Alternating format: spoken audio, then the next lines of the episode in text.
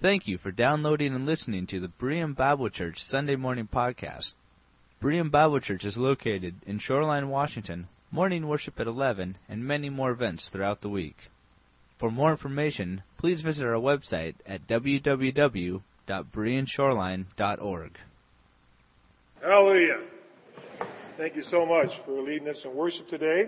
We're glad you've come to uh, spend this time as we open God's Word, and I'd like to ask you to open your Bibles to Ephesians chapter 6. I want to remind you as we do so, we are continuing um, our worship time. Everything we do this morning is in praise and honor of our Lord Jesus Christ, honor to our God and Father, in the presence of the Holy Spirit. And we're going to continue to worship by considering His Word together this morning. Ephesians chapter 6. Let's have a word of prayer. Heavenly Father, as we open your word, uh, once again we pray that it would be your words that we would hear and listen to. We thank you so much for your word and that we can come and open it freely to share it, to proclaim it, and to live by it.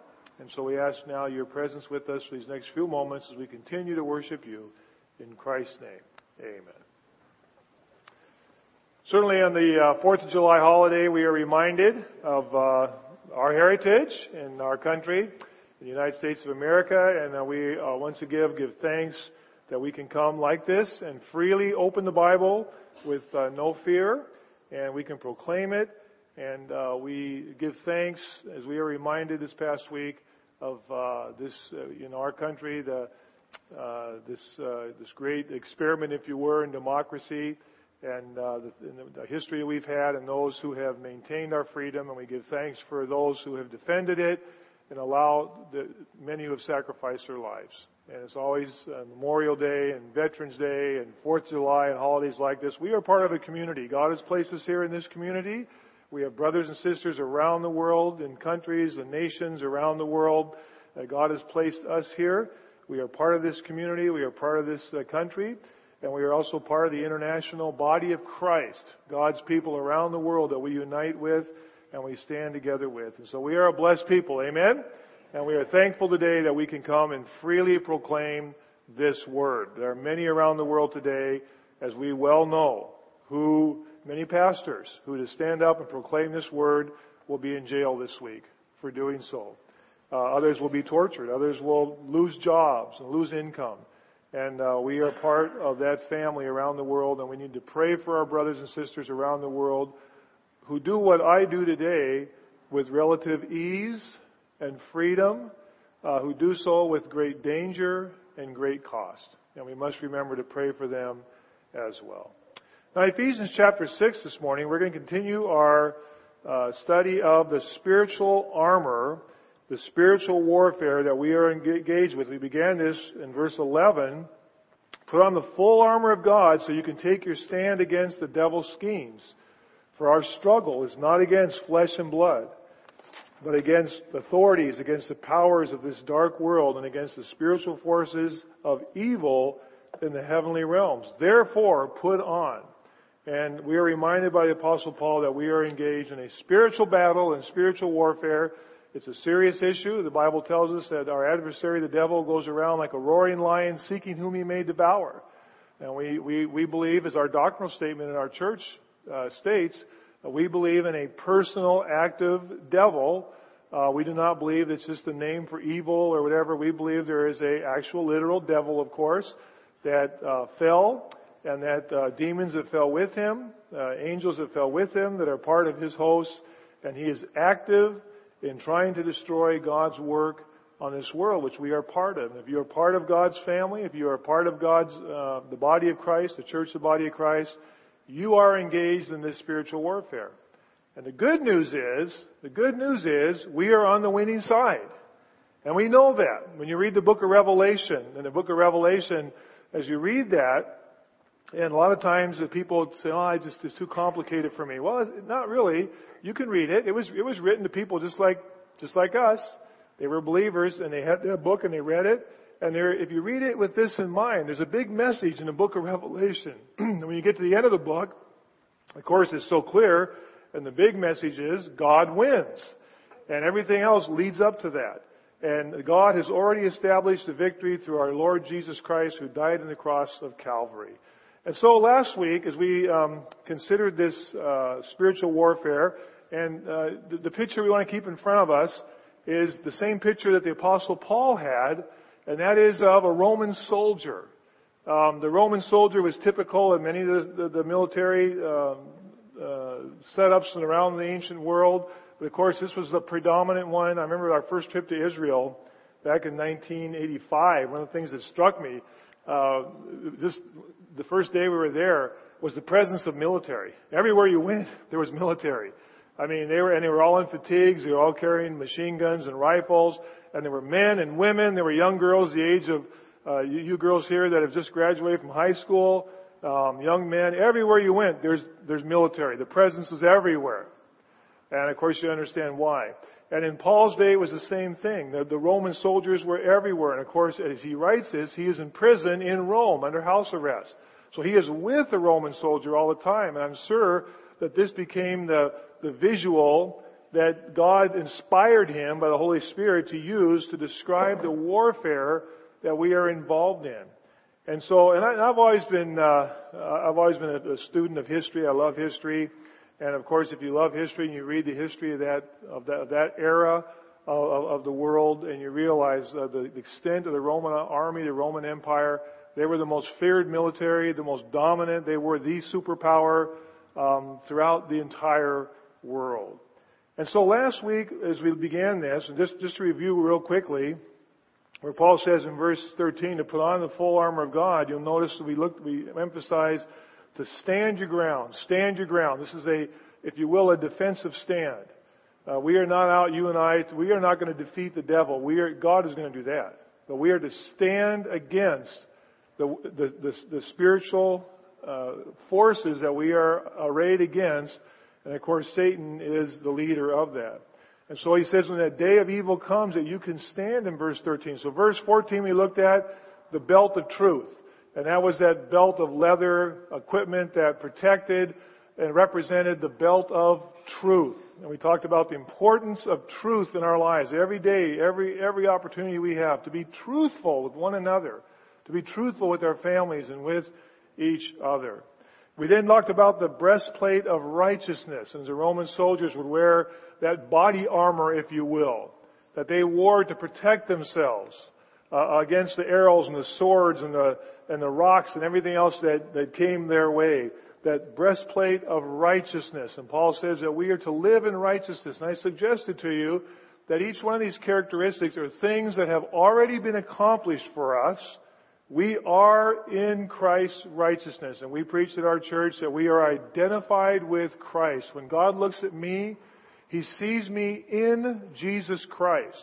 So therefore, He sees me in Christ's righteousness because He paid for my sins. He took my place. And I'm identified, I am placed into Jesus Christ. That is the baptism of the Holy Spirit. The Holy Spirit took us and placed us into Jesus Christ. The one baptism that matters, that baptism by the Holy Spirit of placing us into Christ. So therefore, I am righteous. And I am to live every day reflecting what I am and to live in, I'm to live righteously. We are to live righteous and godly, and that is a breastplate of righteousness. We then talked about the shoes, and I mentioned to you that these shoes that are mentioned here are the ones with the hobnail cleats that were placed in the ground and that they could take their stand against the wiles of the devil, as the King James says the wiles of the devil. To take your stand in the gospel of peace, to, we, we are to be at peace. And I suggested to you that the emphasis here, I think, since, since all these are written to the community of faith as well, to the family, to the group, that we are, if we stand at peace with one another as we proclaim the gospel of peace, and we are at peace and live at peace and live seeking unity, and, and, and to live in the unity that God is, would have us, as Paul mentioned in Ephesians 4, the unities, the one, the oneness that we are to have. If we take that stand together in unity, and as uh, my brother Claude mentioned this morning, I appreciate when, when you interact with these scriptures and you come up to me and say, hey, you know, this, this occurred to me. Did you think of this? And uh, my friend Claude this morning uh, mentioned that, you know, this idea that occurred to him, the idea of while the soldier is standing in the middle of a battle, he can be at peace. He can be at peace. And, and, and some of you right now are, are feeling and understanding that. You're, you're in a battle. And you're really feeling that, that warfare and that battle. And yet you also have that sense of God's peace about you in the middle of a battle that only the Holy Spirit can give you. If you haven't experienced that, you will. And God will give you that peace. And we've been praying for Francis and for Debbie. Um, you know, and the loss of a, of, a, of, a, of a daughter and a sister. And how hard that is. And, and yet to, to, to believe that, that God will, will give you peace. God will give you peace, even in times of loss and in times of dis- discouragement and, and, and, difficulty, hardship. Um, so with um, Doris on Friday night, and she's looking forward to that surgery on Saturday morning. She, you know, just like that, broke her hip. She was sitting right here last Sunday morning, and her family came and joined her. Um, but yet she had that peace, even though it hurt, it was difficult, but yet there was a peace. And I hear this over and over and over as I reflect back on my years in the ministry. It'll be 30 years I've been in full-time Christian ministry. I reflect back on all the visits, visits with many of you, many of you, as, as we have talked, and we talk about that peace and how often what I hear over and over and over again, yes, I, I understand that God has given me peace even in this most difficult situation. Only God can do that. Amen? The peace. And so we shed, we shod our feet with the gospel of peace. And then finally, three more articles of weapon today that we want, we want to talk about that, that Paul lists here by inspiration of the Holy Spirit. That I also mentioned last week this idea, I like this, this image of the soldier standing with his feet firmly in the ground, ready to defend his ground. And God has called us to defend our ground and to hold this territory as we expand the ministry of Jesus Christ. It's good to have our missionary friends with us today that are going to be going out with new tribes. Uh, Kim and Casey are home from Africa. You guys had a good trip, and we'll have to get a report on that. Uh, hey, Bruce, Judy, good to see you guys this morning. Yeah, amen. And uh, they're home from Africa. And uh, Julia Young is in Costa Rica serving. At the end of the service today, we're going to pray for our guys going to Tanzania. Uh, they're all over the world. God's people are holding their ground, holding their ground and defending it. And then as God enlarges it and moves out and gives us new territory, we are to stand our ground. And so Paul says here, and let's look at the next, the next three here this morning. Paul says in verse 16, in addition to all this, Take up the shield of faith with which you can extinguish all the flaming arrows of the evil one. And so we have this Roman shield, the shield of faith. Really, um, you know, the best, the best uh, translation of this might be um, that, that he says, in addition to all. And there's some question: Is this overall? You know, the, the, Greek, like the English, the English, there are different ways you can emphasize the words. And, and I think probably myself, the best translation, best understanding is in addition to all. The word for faith in the New Testament, pistuos, can be faith, it can be trust, it can be belief. And once again, there is the Christian faith. I have the Christian faith. Uh, I have the, you know, in fact, there's, this would be a whole other study, but you know, there are places where it talks about we've been given the faith of Jesus Christ. It was Christ's faithfulness. It was Christ's faithfulness in going to the cross of Calvary that has been given to me when I received Christ as my Savior. And I become part of the Christian faith, if you will. And my faith was placed in His salvation, but it was His work on the cross that saved me. And I placed my faith as a young boy and I received that payment for my sin. And I received, if you will, the faith of His faithfulness of going to the cross of Calvary. And Paul says that we are to have the, the shield of faith. And so that faith that I possess as a Christian also becomes a daily participation in it. That I live by faith. You know, the Hebrews 11 is the faith chapter. Faith is the evidence of things, uh, you know, hope for things not seen. And it's, and it's, it's, the, it's, it's the whole uh, ramification of what it means to be a believer. The shield of faith that the Romans used, you've probably seen pictures of this, but this actually was a layered uh, implement of warfare. And uh, the, the previous, it, it really comes from the Greek word that means a door. And it was about four feet, it was about four feet high. It was a large shield. Uh, there was an inner layer and then there was an outer layer of sort of a leather, and then it was decorated. Of course, this would be a, um, one for like a, uh, you know, an honor guard type thing and so forth. Normally in battle, they wouldn't be maybe quite as ornate. They could be. And they would have metal around the edges to protect it when it was placed in the ground. Um, when I was when I was a kid, I used to have you know toys like every kid, you know, soldiers. And they always said little. We haven't called them little guys. They're about this big. Get a package of them for 50 cents, and one would be a whole set of Roman military. And there was a whole bunch of them with these guys like this, laying the ground, and you would take that shield and attach it to a little stick, little post on the guy's hand, and you could stick it on there, and he's about this big though. Okay, and um, then they could, I could, we'd line them up. You know, me and my friend, we'd sign, we'd line up these little guys. We'd call them for hours. And then the war was over. You know, I mean, what do you do? You know, you line up all these little guys, you can't really do anything with them. It's like a video game or something. And then it was over. But I always remember that, those guys holding those shields. And the Romans would set up, you know, this was the, this was the terror of the Roman army when the phalanx would come and there would be like row after row after row of, of, of these legionnaires with their shields in place. And these shields, because there was a leather on them as well, they were dipped in water before battle. They were dipped in water. They were soaked. And so when they went into battle, because a common, uh, a common thing they faced is what Paul describes here. The fiery darts of the enemy. And what, and what the, and what the enemies would do and what the Romans would do too is they would dip their spears or their, or their or arrows in pitch, light them on fire, and shoot them. And of course, a spear or an arrow, uh, much like for any of you that have you know been in battle, and I know you read the accounts of those in battle, one of the feared weapons is a mortar, because a mortar can be placed on the ground behind a hill, uh, completely out of sight, and launch, uh, you know, launch uh, explosive up in the air that comes back down and not even see you. And the same with the arrows and the spears. They could be launched up in the air. They can come from all sorts of directions. And they're on fire. And the shield could be used to catch those spears, those arrows, and in that, and in a wet shield, it would be extinguished. And so this is what Paul describes here, that the shield that we have been given by God is the shield of, the, the, in, in verse 16, in addition to all this, take up the shield of faith. Of faith. And I think Paul here has in mind our salvation faith and our living daily faith. Do you live by faith every day?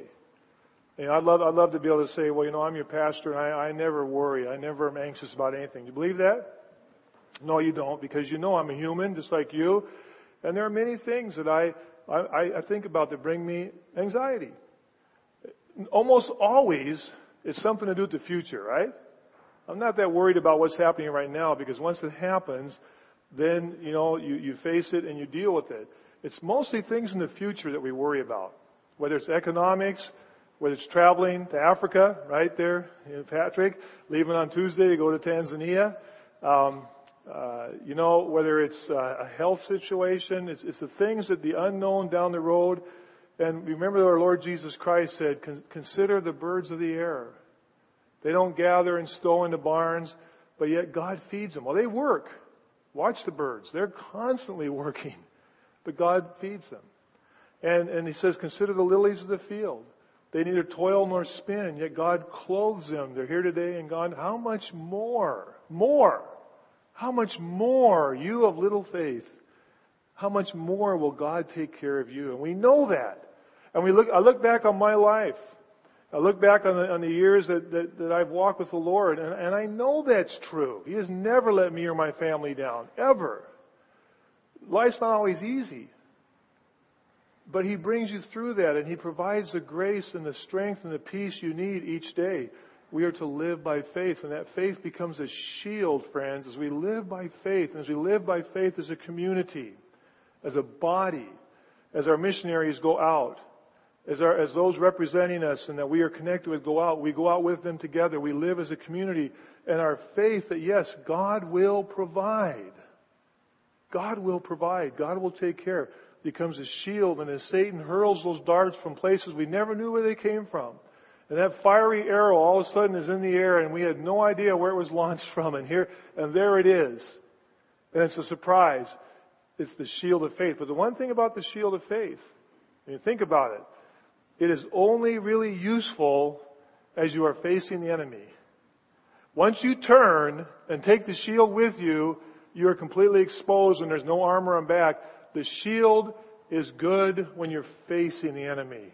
Even if you're taking steps backwards, it is still good when you are facing the enemy. But when you turn and run and give up and put the shield on the other side, you are exposed to the fiery darts of the wicked ones. Friends, we are to live by faith.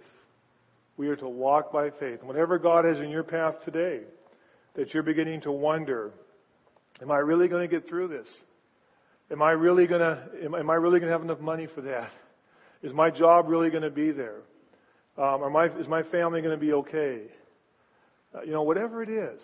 Is that relationship, is there any hope for that relationship? Whatever it is, the Bible says we are to live by faith and trust and believe God, and that becomes a shield of faith. These Roman shields were networked together to form that phalanx that the enemy would look at and it would strike terror in their hearts. And as we network together and stand together, and there are times where maybe you really are weak and your brother or sister is really strong and we network together, we can stand together against the wiles of the devil.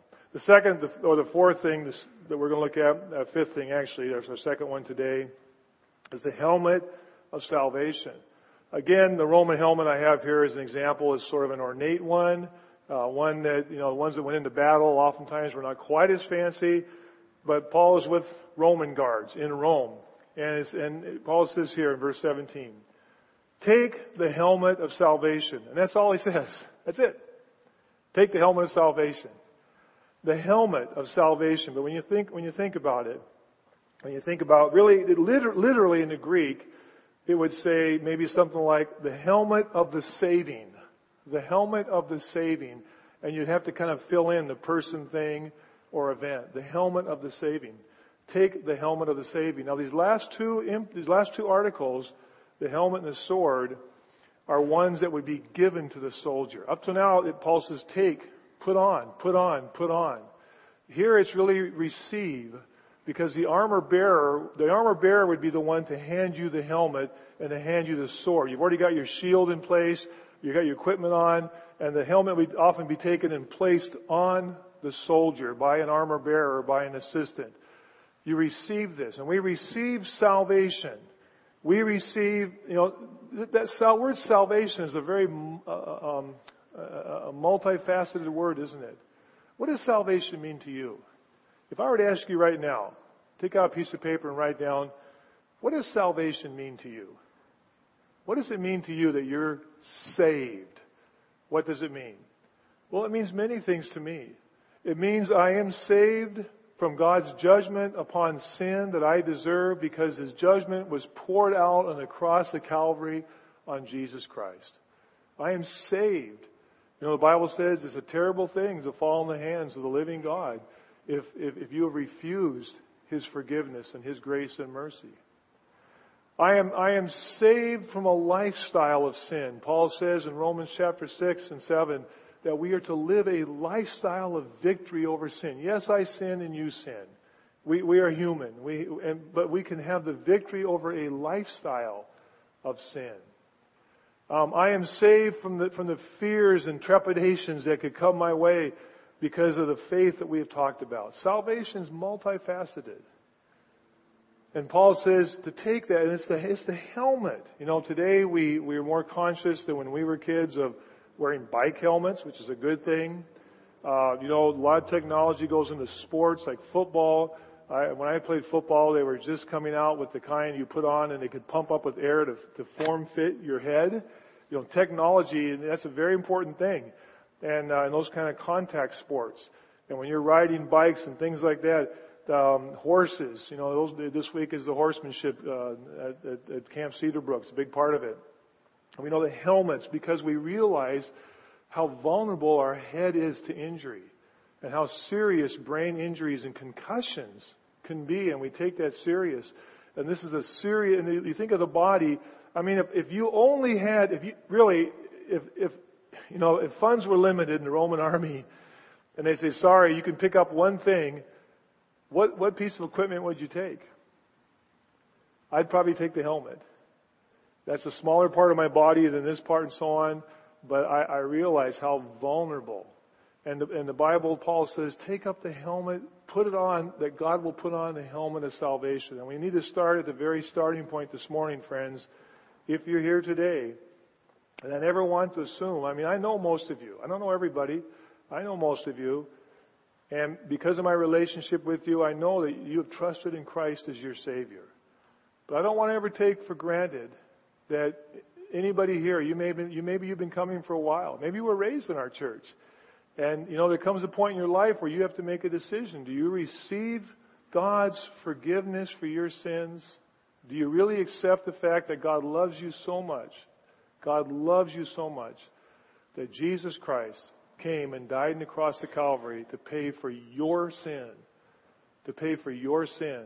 And He invites you to receive salvation to receive eternal life, to not receive eternal damnation and to fall in the hands of a living God who must judge sin, but to receive forgiveness for sin, receive His love, grace, and mercy. Friends, that's the starting point. And I ask you today, before you think about anything else here, before you think about living by faith and standing in peace and righteousness and truth, if you have not received Christ as Savior, you must first put on the helmet of salvation. Put on the helmet of salvation. Receive Christ as your Savior. I can't think of, can you think of any good reason why you would not receive God's love and forgiveness for your sins? And as you put on that helmet of salvation, then God allows you daily to live in that experience of salvation. And as you and I live in that experience of salvation and reflect upon it and are reminded of it and engage with what God is doing in our lives, we also experientially find that protection around our head that gives us the confidence when we go into battle to know that we are protected. Put on the helmet of salvation. And then finally, the last piece of armor, if you will notice, as we come to this last one here, that, that and incidentally, with the helmet of salvation, it lines up with the, the, the imperative to stand, grab it and allow it, put it on. When it was handed to you, place on the helmet of salvation. And then finally, we have the last one, and that is the sword of the Spirit. Verse 17, the last half of it. And that is take. Take. Pick it up and take. He's handed to you by the armor guard, by the armor bearer. He hands you his sword. Take it when he hands it to you.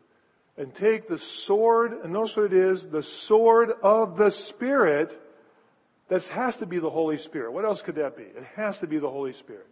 The sword of the Holy Spirit, which is, which is the Word of God. But you notice the combination of the Holy Spirit and the Word of God. This is so wonderful. This is the only offensive weapon. And the sword I have in the picture here in front of you, uh, some, last year when Pastor Gary uh, spoke on the on uh, from the Bible about the Word of God and it's being likened to a sword. And you remember he had that sword he wore the whole service. Okay, he wouldn't let me have that today. You know, he really he's really stingy about his swords. You know, um, but uh, actually the reason I didn't bring it because in this particular case the word that's used here it's really it's it's the, it's a different word. It's the short sword. You, you've seen pictures of the Roman soldiers.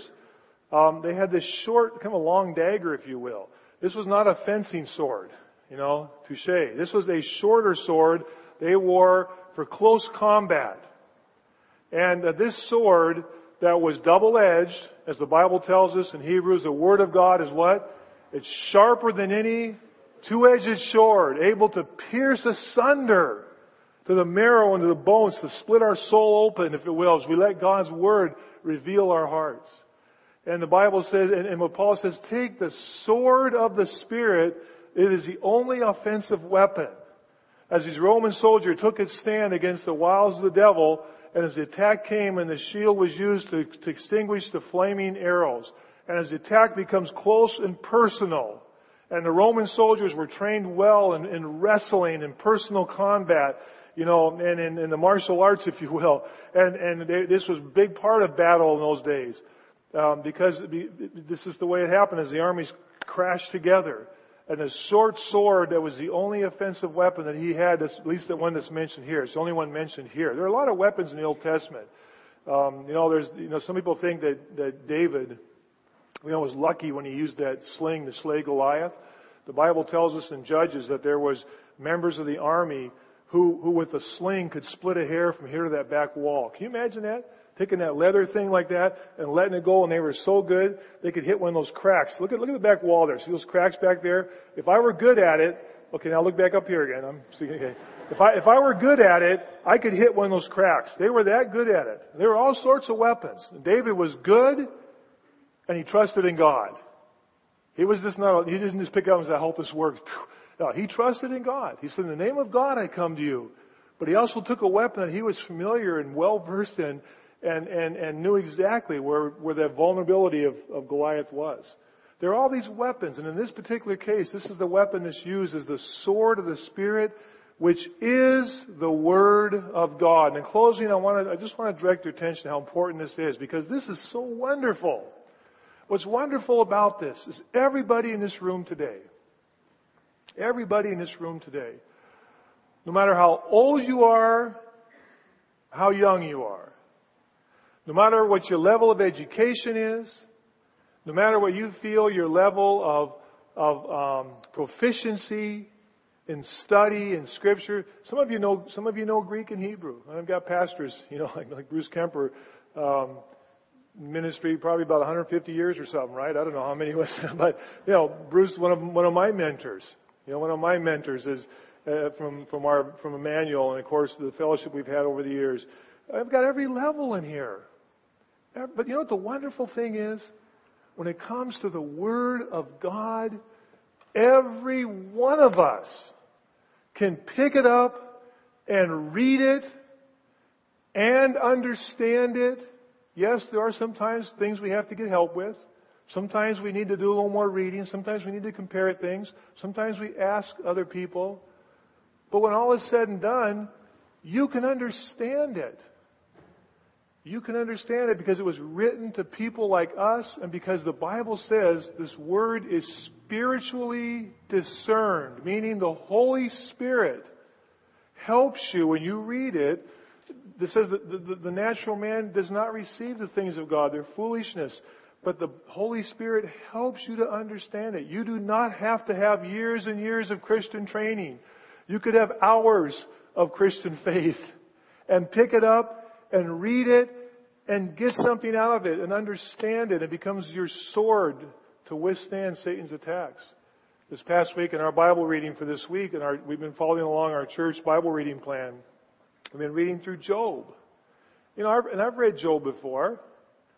And as, as we were reading it, as Teresa and I were reading it this past week, I gained something I'd never seen before in Job. I realized in, in reading Job how his accusers, his, his three friends, you know, his three friends who came alongside and tried to help and to help God.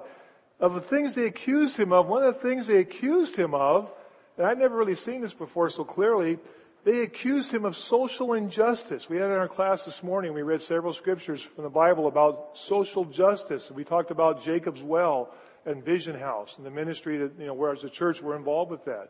And Gary mentioned that this morning. Uh, you know, the Bible is, is the oldest piece of literature that addresses the importance of social justice and taking care of the poor and the needy and not oppressing people, not taking advantage of the fatherless and the widows.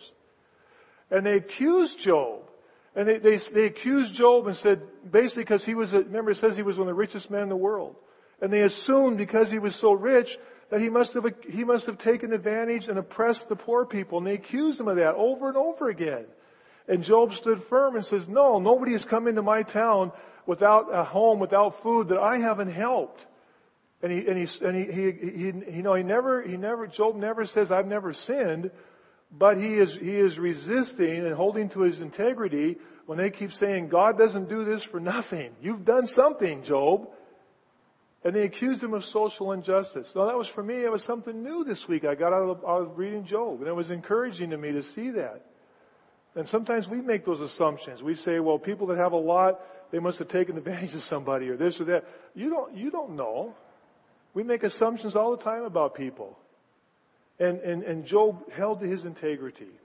And so, listen, friends, this is your Bible.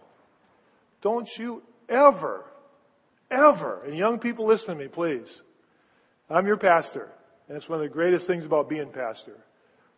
Pastor Kevin's your pastor. Pastor Gary, we're your pastors. And Susie and Christian, our Christian ed director, you know, we are leaders in this church. I don't know where God's going to take you. But wherever you go, if you ever find yourself in a place where someone tells you you don't have a right to read this and to ask questions, you are in the wrong place. You do have that right. You have that responsibility. With, with respect and dignity, but to hold leaders accountable. You have a right. You have the responsibility. If I preach something from this word that is not correct, that is not true, you do have a right to ask me, well, wait a minute, is that what it really says? We have to have that kind of engagement. We have to have that kind of interaction.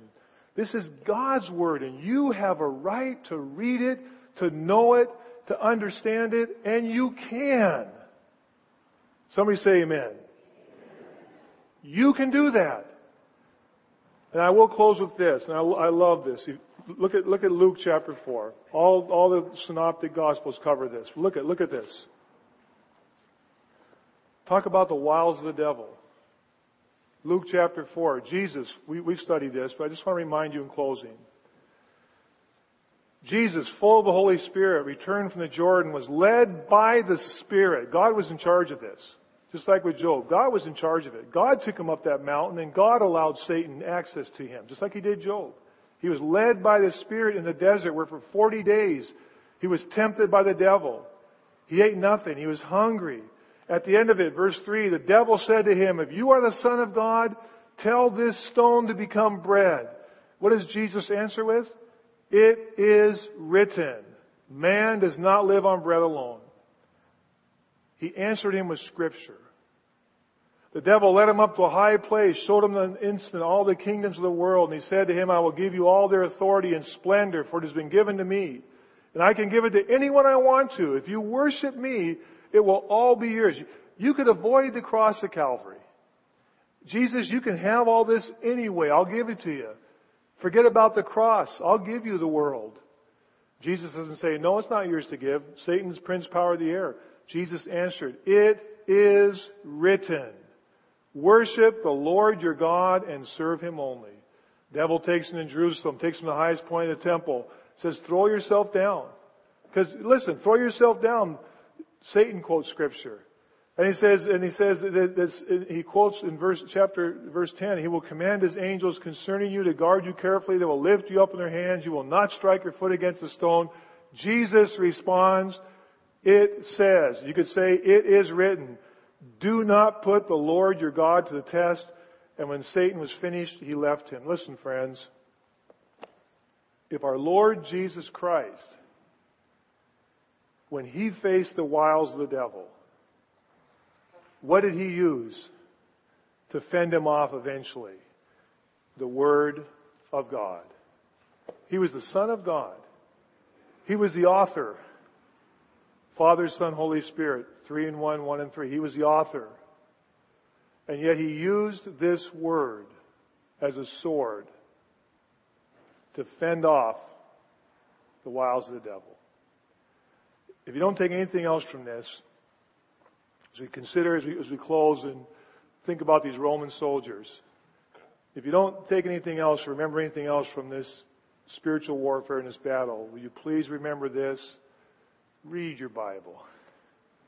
It's so simple. And I'll be the first to confess. I can read the newspaper cover to cover. I love, I love, I always have. I can read books. I'm still working on my book on Gettysburg. I'm about page 265. I'm going to finish that here this week. I love to read. And I'll, and I'll be the first to confess. I have to look at myself and say, you know what? I, I've read a lot today. Have I really spent as much time as if I read God's Word? That's one of the, that's one of Satan's wiles, one of his tricks, is, is to keep me from His Word. Because he knows how powerful it is. And I just want to tell you today, friends, and I'm telling myself, I hope you believe I'm telling myself, I'm telling myself first, let's read God's Word. Let's read it. Let's think about it. Let's allow it to penetrate our lives. You can do it. It's for you. It's for you. Will you spend time this week in God's Word and see what God has for you? Would you memorize God's Word as we're doing together? Memorizing God's Word. Consider it. Listen, friends, you might be thinking, well, I, gonna, I'm gonna, okay, Pastor Jim, that does it. I'm going to spend an hour a day in the Word this week. You probably are not going to do that. God bless you if you will. But you know what? I would rather have you spend five minutes in God's Word each day this week than an hour when it works out. Because you know what will happen, don't you? It's not going to work out. Five minutes. Could you give five minutes at least in God's Word this week as a sword of the Spirit? Let's close our service, Faith, and our last hymn. Then, before we do, we're going to leave the service there. We're going to have a word of prayer with our guys going to Africa this week. Hallelujah. J A H on the end is short for Yahweh. Jah, Yah. Praise Yahweh. Praise the Lord. Hallel. Praise the Lord. I want to invite, this, this is the day of closing prayer today, Pat Severson, Chris Fulford, and Mark Prigmore to come up. And we want to have a word of uh, prayer for these three guys. These are our three, along with um, uh, uh, Curtis and Dirk Anderson, Dirk Anderson and his grandson Curtis. Dirk's from Leavenworth. Come on up here, you guys. I won't bite you. Come on up here. And uh, especially won't bite him. It's my son-in-law. so, yeah, right. Let's go in order of height there. Okay, good, you guys. Um, the two guys from Leavenworth, they're going to, and well, Curtis is from Woodinville. They're going to meet then tomorrow at the airport. They're going to Tanzania. They're going to be there for three weeks. And uh, what are you guys going to do? Electric work. Electric work. Uh, a, um, a power unit has been put in there, a hydro, hydroelectric. I kept thinking it looked like Grand Coulee Dam or something. I saw a picture of it. It's like a building about like this. And there's a unit in there that has hydroelectric power, and they are going to string that power and hook up that power to the buildings um, in the uh, that is at our mission station. But this is also TGBI. That's the uh, Grace Theological uh, Training Institute. You guys have probably been there, I imagine and um, it's also the mission headquarters. That right now they get their electricity a few hours a day from diesel generator. This is going to really change their ministry, and they're also taking over them, over with them, a computer system that's going to be set up that we, a local nonprofit here in the town, that we've been able to secure this uh, at a great price, and it's going to be when all is said and done, we'll have 20 stations for training the pastors on how to use computers uh, for their ministry and for also for their work. So that's going in their suitcases, believe it or not. It's four laptops and a whole bunch of small parts to virtualize. It's, uh, it's wonderful. They're packed electronics, everything else. So these guys leave Tuesday morning. They travel to, um, you guys know where you're going? Zurich. Zurich. You know where that is? You know, yeah, Switzerland. Good. Okay. Yeah, you're going to Switzerland, and then from Switzerland to Dar Salaam. And where are you going from Dar Salaam, Mark? You know where you're going? To Mumba. All right, you guys just kind of remember where you guys are going, okay? yeah. They're just going to go where the ticket tells them to go. And uh, are you guys nervous? Not yet. Not yet. Are you nervous, Chris? Not yet. Not yet. How many times have you been out of the country? Zero. Zero. Okay. How about you guys? Once. Canada and Mexico. Yeah, that counts. Okay. All right. Okay. So this is a new experience, and uh, they're going to be gone for three weeks, and they're going to be working hard. And they're also, as they will have opportunity to minister, to share. You, you always will, right? When you get over there, you'll be asked to speak. You'll be asked to share. And that's going to be a great experience. And you helped provide the funds for this trip and the materials. So uh, let's pray for them. Let's keep them in our prayers. Remember to pray for Julia as she's in Costa Rica, our guest at the New Tribes Mission. Give thanks to Kim and Casey here home. It's great to be involved in missions. So God bless you guys and our prayers go with you. And we look for some pictures. And if you get any chance along the way to send some reports, um, send them to us, and we'll, we'll get them on our webpage and uh, keep people posted. And they leave Tuesday morning. Their flight leaves about eight o'clock or something like that. Eight o'clock in the morning, and that's a long trip there. Okay, so let's have a word of prayer together. And um, we'll commit these guys to the Lord's work. Heavenly Father, we thank you for these three guys and their desire to serve you, their willingness just to step up and answer your call. They're all busy. They're working. They have families. And yet, Lord, you've worked this out and you've enabled them to go. You enabled this congregation to generously help support this through our auction and through their gifts. And Father, we pray that uh, they, are, they are going to help uh, with a physical task. The result of this physical task will be a tremendous enhancement for this ministry, a tremendous way to increase the ministry in Tanzania. And Lord, we want to pray, of course, for safety as they travel. We pray you'll keep them in good health from illness and disease as they're working with equipment, especially working with electricity. You'll keep them safe, Lord. And, and most of all, Father, that you'll just use them to encourage our brothers and sisters in Tanzania to, to be a, to just be a, just a representative from us here that we are, we are brothers and sisters. We do serve together. We are one family. And we pray you'll use them in a wonderful, wonderful way and bring them home safely. We put them in your care and ask your blessing upon them in Christ our Savior's name. All God's people can say together, Amen. Why don't you guys go out first, okay? As people can give, they can shake your hand and wish you well.